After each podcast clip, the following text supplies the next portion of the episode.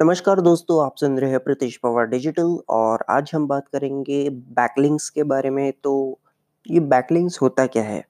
अगर आप एसईओ के भाषा में कहें तो जो हम सोशल मीडिया पे शेयरिंग करते हैं ना, मतलब किसी का पोस्ट अच्छा लग गया तो हम उसे रीशेयर करते हैं, रीपोस्ट करते हैं, बस उसी को एसईओ के लैंग्वेज में हम बैकलिंक्स कहते हैं।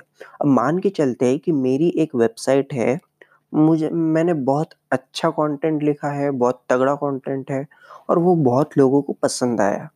तो अगर किसी और वेबसाइट ने मेरा वो स्पेसिफिक आर्टिकल उसके खुद के वेबसाइट पे लिंक कर दिया या फिर रेफरेंस करके यूज़ कर लिया, बस उसी को कहते हैं हम बैकलिंक। इसका ये मतलब है कि उसने मेरे वेबसाइट को एक बैकलिंक दिया।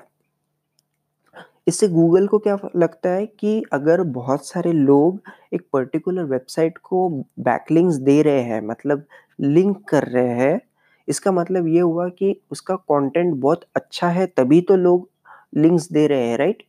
ऐसा गूगल को लगता है।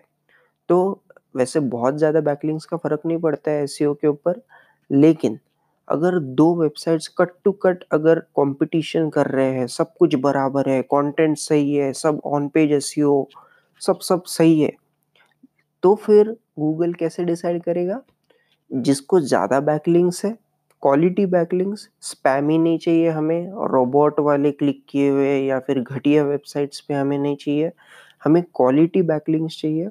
वो अगर है, तो फिर गूगल उसे डिसाइड करेगा हमारी जो वेबसाइट है जिसको ज़्यादा बैकलिंक्स है वो टॉप पे रैंक करेगा as compare to our competitor.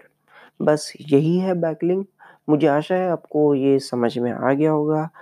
मिलता हूँ आपको अगले एपिसोड में, तब तक के लिए take care and good bye.